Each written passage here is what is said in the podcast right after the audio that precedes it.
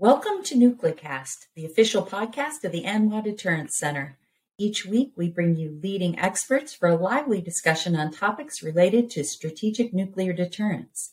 Our host is Dr. Adam Lowther, Director of Strategic Programs at the National Strategic Research Institute.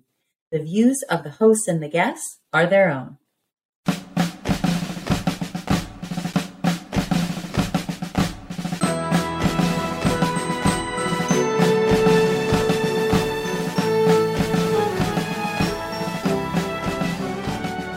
Welcome back to another episode of Nuclecast. Of course, I am your host, as always, Adam Lowther.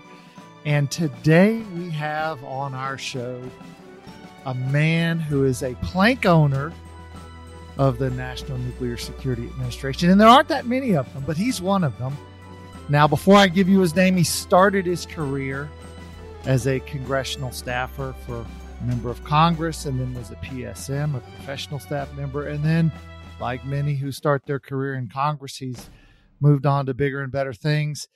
And ultimately, he served as an appointee in the Department of Defense, you know, one of the DASD and ASD and all of those things. And then he was the second appointee to serve in the brand new NNSA. And so we thought we'd have Rob Hood on today to talk about the formation of NNSA, you know, how it got created, how those early days went, and of course, Rob's opinion on where we are now. And is it achieving the mission that it was created? So, with that introduction, let me bring in Rob Hood. Thanks for joining us.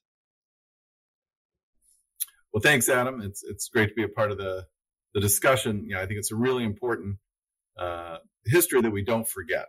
And that was the, the sort of the, the, unique creation of what became a semi-autonomous agency uh, known as the National Nuclear Security Administration within the Department of Energy.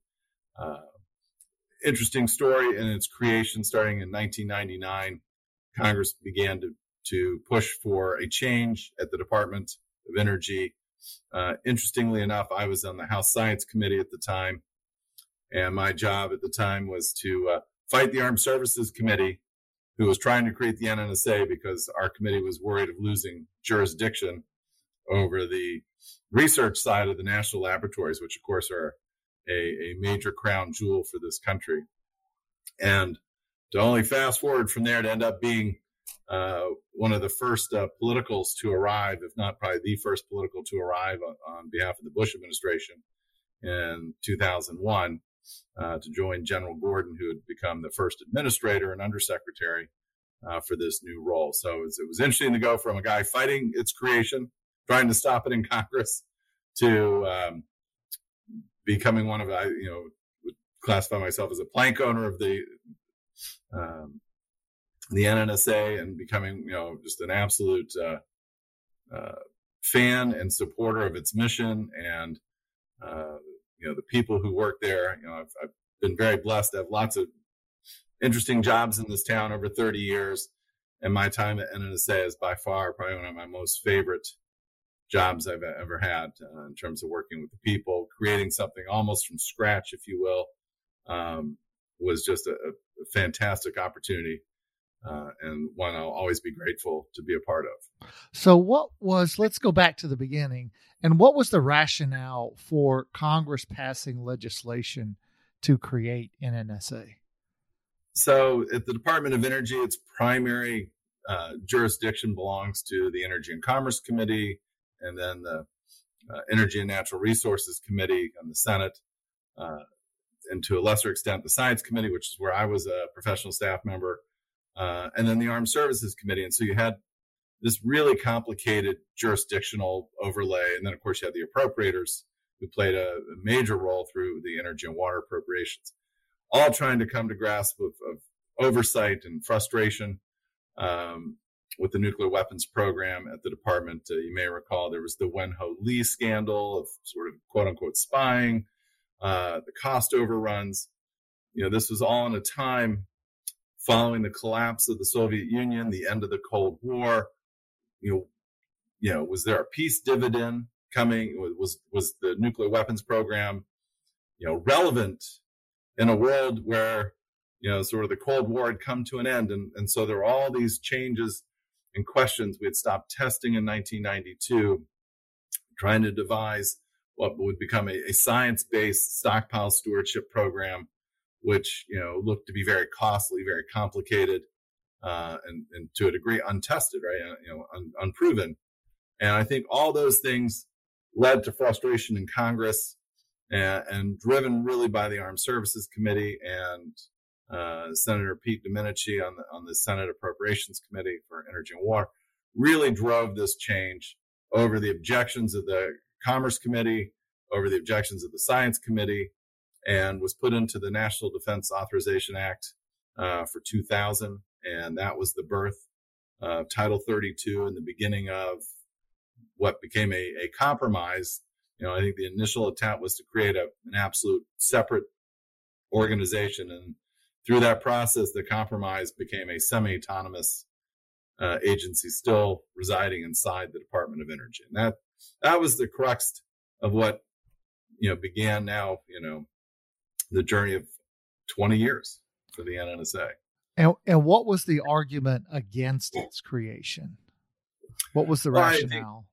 the, certainly the secretary felt that he was on the hook as the secretary in terms of defending the agency, taking um, the heat for when things went wrong. Uh, part of his budget, if you will, his overall depart, you know, Department of Energy budget. Uh, and so I think his view was that he needed to maintain control and, and didn't want to change in the structure. Um, you know, again, the labs were these crown jewels all across the country. And so from a a science committee perspective, which again, where I was working at the time, we didn't want to lose our ability to have oversight and connections to uh, the R&D activities at those laboratories. Um, you know, and what happened with the act then, for the most part, all of that got consolidated into the armed services committees of the House and Senate. Uh, it's not to say that Energy and Commerce still doesn't and, and had at the time some oversight roles, but it clearly became a national security apparatus, slightly, you know, again, se- separate from the rest of the department.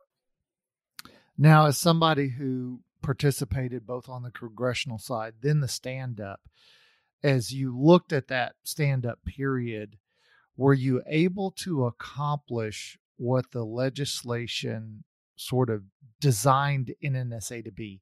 Did the entity that was created mirror you know the legislation that that created it i think for a time it was it was definitely trending in that direction early on um, you know in the in the act itself it, it, it listed out certain positions that the, the administrator would would get to have and, and that included the congressional affairs piece general counsel and so on so it allowed them to stand up uh, a full staff inside uh, the Department of Energy that would work directly for the NNSA. And, and I think at the time under General Gordon's you know leadership, and if you've spent any time talking about General Gordon on, on the podcast, or you look at his resume, I mean, it's one of the most amazing resumes I've ever seen in my life. Is just he was you couldn't have picked a more perfect candidate to lead the NNSA in terms of his you know three star general in the Air Force, a missileer, you know, PhD. You worked in the labs as a young man. You know, worked uh, as the deputy director of the CIA. I mean, he just his resume was insane, and he came with a tremendous amount of clout.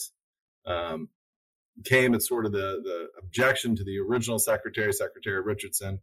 Uh, back then, it was Senator John Warner of Virginia who really pushed to have General Gordon put into this position. So he came directly from the CIA and arrived at, at the NNSA. And so I think there was a time where you could feel this this momentum when I arrived.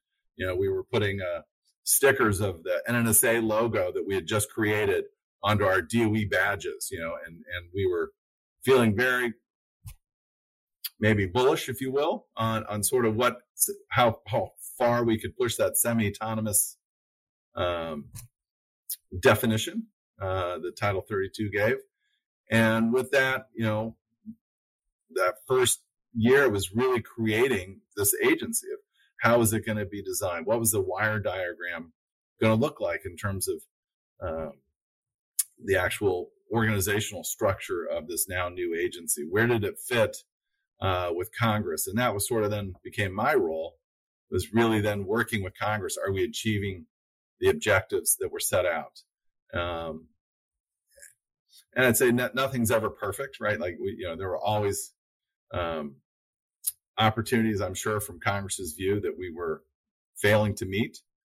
But I think considering uh, the huge lift of creating something uh, inside a, an institution that was not really willing to have it be created, right? So, uh, you know, certainly some uh, uh, pushback, if you will, uh, from inside the Department of Energy, how to create this.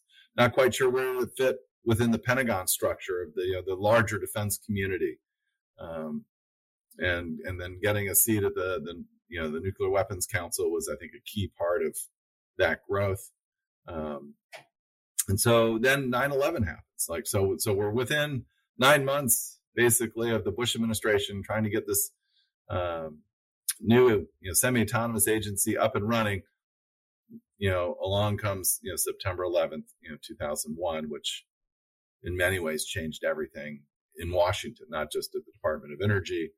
Um, and it added, I think, a new view for the then now the new secretary, Secretary you know, Spence Abraham, who really I think came in thinking like all secretaries of the Department of Energy, everything they were going to do was going to be focused on, you know, gas prices and you know nuclear power and um, you know renewables and all these things. And all of a sudden, he was really a national security leader. Right. You know, the, you know, NNSA is about you know at the time was probably about two thirds of the Department of Energy's budget. We were creating the non-proliferation office. All of a sudden, that had a sense of urgency to its mission. Not only you know trying to help uh, the former Soviet Union uh, secure its materials and, and, and understand potential um, loose fissile material around the globe and how do you stop that from but all of a sudden it became really real what if you know al qaeda got its hands on you know fissile materials how how what 9-11 would have looked like had it been you know, uh, you know some sort of radiological event right? So a whole sense of i think that really spurred a good working relationship between secretary abraham and general gordon because of this you know changing circumstance uh, on the national security front. And and i think that lasted a while and but eventually all secretaries who feel um, that they have to control everything inside their department. You know, that led to some continued rifts between NNSA and, and what we used to call the, you know, uh, big DOE. Um, you know, we were asked to take our stickers off our badges, right? We could no longer have an NSA sticker on our badge. Um, you know, we, they wanted more control through the budget process and so on. So it, it's kind of ebbed and flowed from that perspective.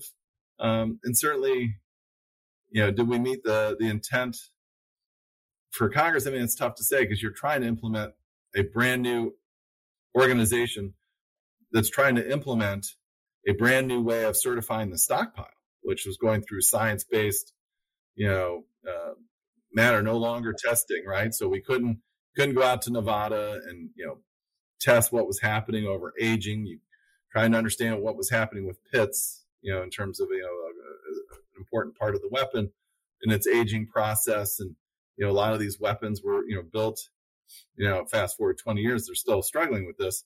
But back then, they were considered old, right? A lot of these weapon systems came into, into the stockpile in the 70s and the early 80s.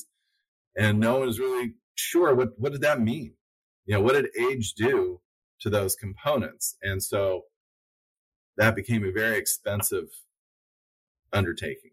Needed new tools at the laboratories, needed new processes and new mindsets of, of how to do that. And, and I think that certainly, uh, drew criticism from Congress in, in, some areas if that was too much money or we were chasing too many things. Um, you know, there was always the question of was the, were the laboratories properly managed? You know, were they these sort of um, uh, you know, protected empires, uh, particularly in New Mexico, uh, that couldn't be touched or managed. And, and I think some of that was probably a little unfair uh, criticisms. You know, again, uh, when you think again of the tasks that they were given to certify the stockpile uh, with again tools that no one had ever heard of or used before or even finished developing, um, you know, waiting for things like NIF to come online at Livermore. and that yeah, it was supposed to come online in like five, six years. And then I think it was around 15 years when it finally, uh, or maybe even close to 20 years before it finally did something, right? So uh, in the meantime, you know, the, these laboratories had to annually submit their report to the president that the stockpile was safe, secure, and reliable. And that is a tough, tough and serious job. Now we're at that time of the show where we have to take a quick break, but when we come back, I want to get your take on where NNSA is today. Is it doing what it was designed to do, or is it doing something else? You're listening to Nuclecast, and we'll be right back.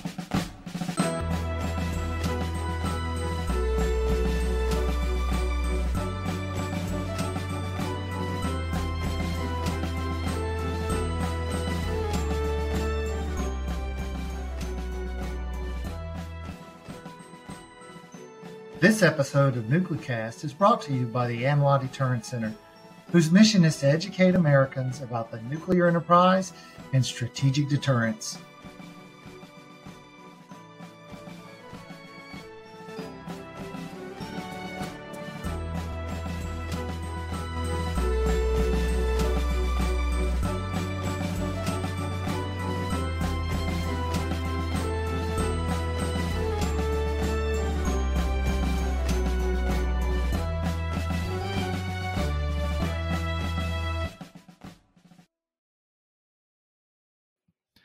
We're back and we're talking to Rob Hood, a plank owner of NNSA. Now, Rob, before the show, I didn't tell you this, but I too am a plank owner.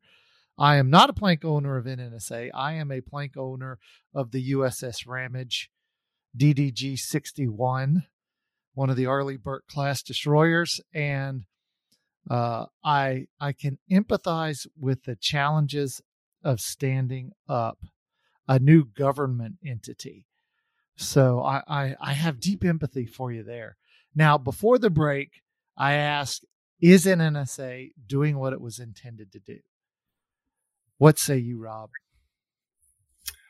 I, I think it's it's a tough place to be. Um, I would argue that they are. You're, you're, looking, you know, are they doing it in a way that uh, makes everybody happy in terms of cost, uh, overruns, delays in in uh, deliveries, probably not. You know, you, you know, the Navy and the Air Force are, are tough customers sometimes. Um, uh, and these systems, you know, there can be, uh, you know, zero defects, right? There's, there's a zero risk factor when you're dealing with these, you know, you, you, everything has to be absolutely perfect.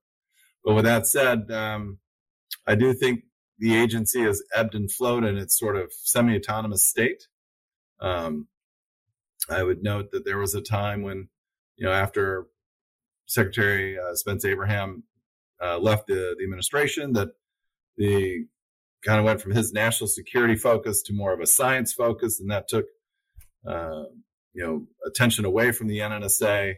Uh, we had a secretary at the time who had come from another department that had a semi-autonomous agency known as the IRS, and he he wanted no part of having a semi-autonomous uh, agency under his his control, and so he really began to uh, tighten those strings, and and that was about the time I left for the Pentagon. But I think overall, I think NNSA continues to deliver on its mission. Um, unfortunately, sometimes politics, you know, we have swaying views. You know, different administrations come in with different views, and and you know, I think, uh, or different Congresses come in with different priorities, and those things can really have a, significant ripple effect to NNSA because then they're trying to react to a new political reality or a new direction. By the time you kind of turn the boat, if you will, um, you know, steal from your Navy days, right? All of a sudden you got to turn it again because things have changed, right? You can't just turn on a dime. And, and I think that, that causes a lot of, of challenges, um, in that process. But I think overall, I think NNSA uh, is, is, still very important, very relevant. You know, as we watch the, the rise of China, you know, what, what's going on in Russia still with, you know, with, with Putin and, you know, sort of the, the chest thumping of nuclear weapons. I, I still think, uh, it is incredibly important that we have an agency that's focused on ensuring uh, not only the reliability and safety of, of the existing stockpile, but where does that stock, what does that stockpile need to look like and what kind of capabilities does it need to have down the road? And that gets very politically debatable. And, and I certainly understand that. that uh, and then the non-proliferation program. There was a time when we thought the non-proliferation program would run its course, right? We would secure all this fissile material in the former Soviet Union, you know, build all these various uh, checkpoints around the globe through ports and other places.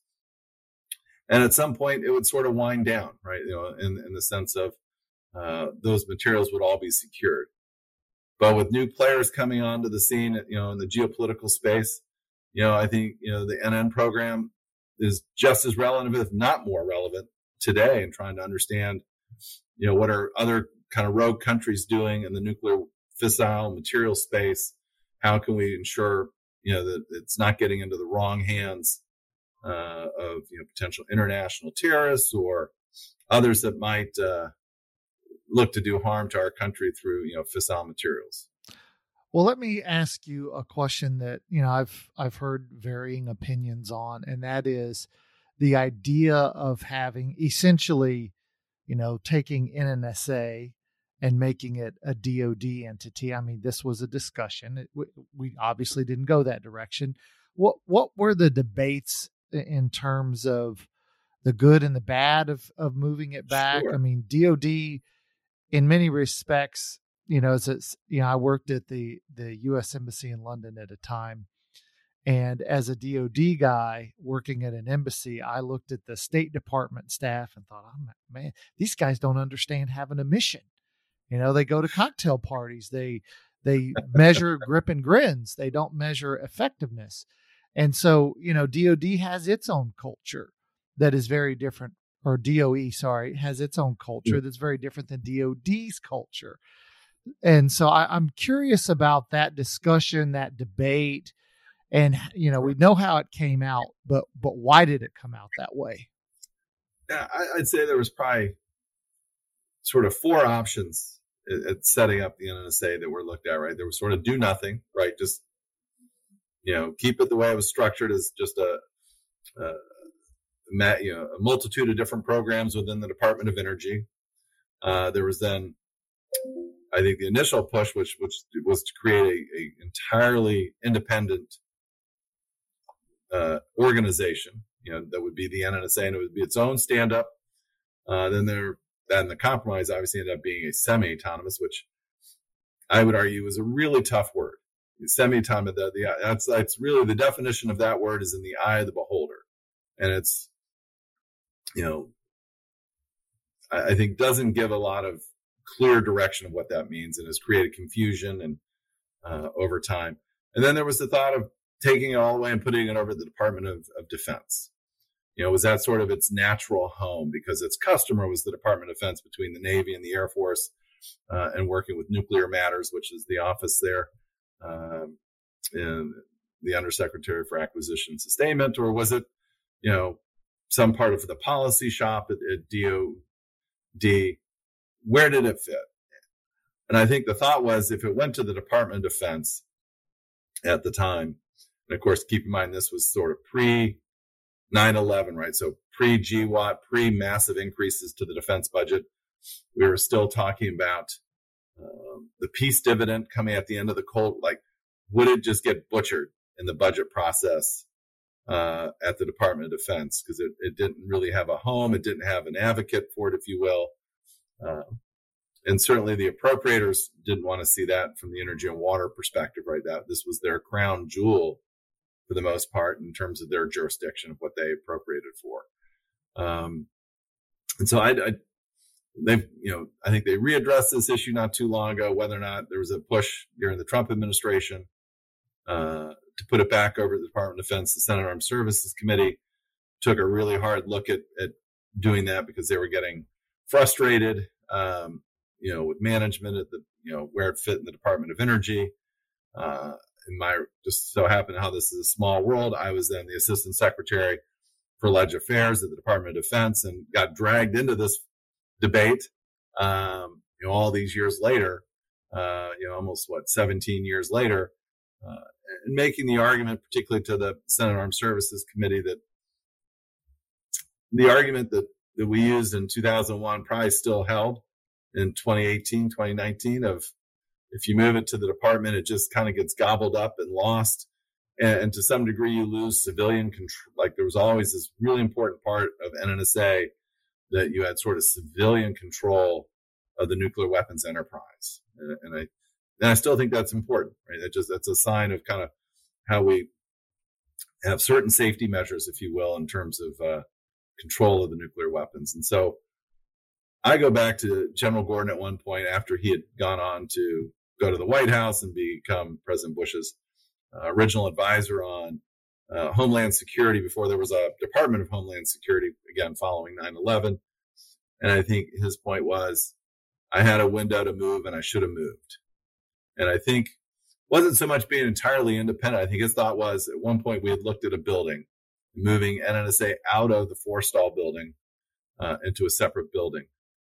And I think he, I agreed with that assessment. And said, you know, that would have given us true semi-autonomous because we would have been just the, the, fact of distance, I think would have created a, a more uh, lasting sort of semi-autonomous, almost autonomous uh, mindset for the agency. But in the end, they chose not to do that. They decided to stay within the Forrestal building. Um, and I get some of the rationale then was they wanted to be close to the secretary and again, all those sorts of things. But uh, I think uh, from General Gordon's perspective, telling me looking back, he regretted not leaving the building and taking the agents. And I, and I think that could have created a stronger semi-autonomous versus an autonomous agency. And again, the, the, the reluctance to being autonomous was who was going to advocate for our budget? Who was going to advocate, you know, we'd be this tiny little agency in the, the grand scheme of things. And would we get lost? Don't know if that'd be true, but that was certainly the concern. Um, and so that was a very long winded way of answering your question. Well, so I, I, I haven't told you this before, but I am probably one of the nation's greatest practitioners of hindsight. Uh, I my superhero name is Captain Hindsight, and I, I go, you know, I go to places where bad things have happened and, and offer my superhero skills. And so I want to bequeath that skill to you and ask you to exercise some of my superpower as a hindsight practitioner and look back, you know, 20 years on. And it, you know, does hindsight suggest to you that there's anything that you would do differently? Uh, so I, I think from my perspective, and again, I was in that kind of congressional affairs silo, if you will, for the agency. Um, and we worked very hard to be a very bipartisan operation working with uh, at the time, you know, the Senate had gone Republican and flipped back to Democrat and then back to Republican in my time there.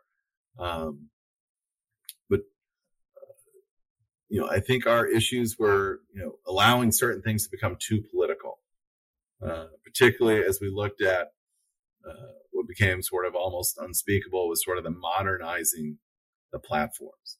And that became very, very political. And, and I get, I mean, it is nu- nuclear weapons and maybe the foresight of not being able to kind of see the rise of China just yet, right? And understanding where uh, the fact that the Russians were still continuing to invest massive sums of resources into their modernization programs and we are kind of trying to figure out how do we hang on to a 1960s vintage system. um, the cube, the Cuban model, the right, right? You you were following yeah. the Cuba model.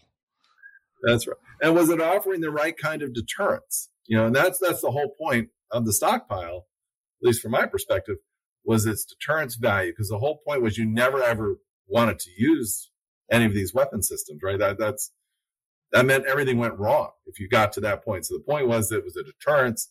So you never ever had to worry about, uh, having to use, you know, unleash these weapons on the world, right? Like that was, and I think the politics, particularly following again 9/11, really influenced a lot of things that uh, some members, you know, on the other side of the aisle from the President Bush were worried.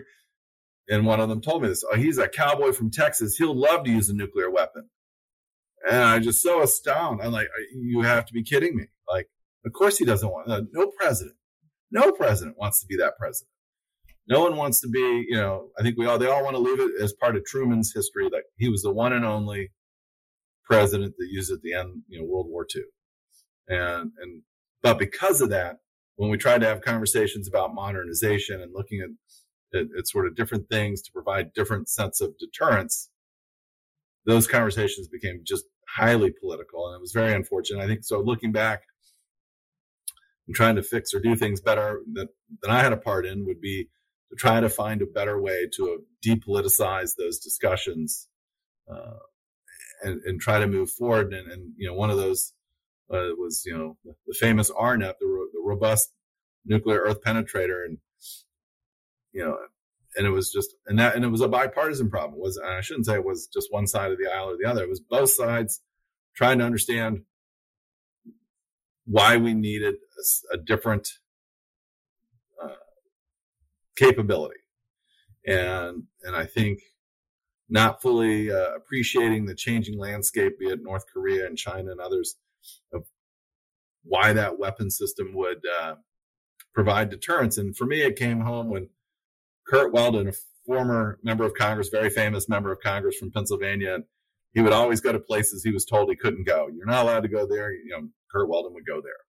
And he was very involved in, in and strategic issues. And so he took a group of members and they went to North Korea, snuck in there somehow against the State Department's guidance and Department of Defense's guidance. And, and he took a Democrat member with him. And that member happened to be the ranking member on strategic forces on the House. And I remember talking to that congressman when he came back and he's, you know, when he left, he was opposed to RNEP. And when he came back, he said, I understand why you need this because it's all the North Koreans wanted to talk about. It's the one thing that's got their attention. it may rein them in from doing something stupid because it was a system they realized was usable. And I know that that freaks people out when you say that, but if it's not usable, then it's not really providing deterrent. If your opponent, your you know people you're trying to deter, you know, have no belief that you might actually use the weapon system, it fails its deterrence, right? Sure. So um, so for me, that really told me how important that system could be. And unfortunately, with politics, and again, it was a Republican that ended up killing the program, the appropriations process. Um, that was on me, you know, as failing to really do a better job of communicating with Congress on, on the long-term strategic value it would have played to help deterrence, not not lower deterrence in terms of making it their fear was, oh, it's usable, so therefore it'll it'll uh, destabilize right. versus stabilize. And and we again, I think that was on me. Really failed to better communicate that to members of Congress um, and move forward. So that uh, I think looking back for me and, and, you know hindsight for me, that was one I, I felt I really let the the NNSA down on and not achieving that objective. I tell you what, that's a, a, a great you know a, a great uh, bit of hindsight and and i tell you hindsight's a powerful uh superpower so uh uh you know i'm i'm glad you used it wisely. Well un- unfortunately though we are out of time. So thanks rob thanks for coming on. It was an interesting discussion about sort of the foundation of of NNSA and I'm sure the listeners now know more about its creation and the motivations behind it than they did before. So thanks for bringing that to us. Well, Adam, thanks for having me. Again, you know, NNSA has got a special place in my heart. Uh, it was a great place to work. I worked with some great titans. You know, I didn't get a chance to mention, you know, Ambassador Linton Brooks, who was a, the following administrator after General Gordon and, uh, and Tom D'Agostino after him. So there's a lot of super talented, great public servants of, of dedicated their lives to this mission, and and I'm just uh, very blessed to have been a small piece of their efforts.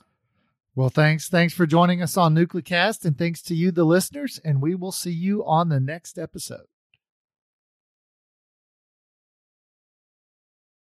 Well, so for some afterthoughts, uh, it's pretty straightforward. That was an interesting discussion of the history of NNSA, and I was particularly grateful that Rob was willing to take my superpower of hindsight and, you know, engage in some good old fashioned cultural revolution style self criticism. You know, it was uh it was good of him to say, you know, hey, here's I wish I could have been more effective in keeping this from going political, you know, and talked about RNEP and so that's uh you know these are hard lifts. I I think you know I as a young sailor I pre-commissioned the USS Ramage and then have been a part of the stand up of the Air Force Research Institute and SANS and so creating new government entities is really hard. So it's uh, it's always good to try to capture some of those lessons that we can learn from doing that. So it was, it was a good interview. This has been a production of the ANWA Deterrence Center. Our executive producer is Kimberly Charrington, and this episode has been engineered and mixed by David Krumthal. Follow the show on LinkedIn, Facebook, and Twitter at Nuclecast. Listen, follow, and review the show on Spotify,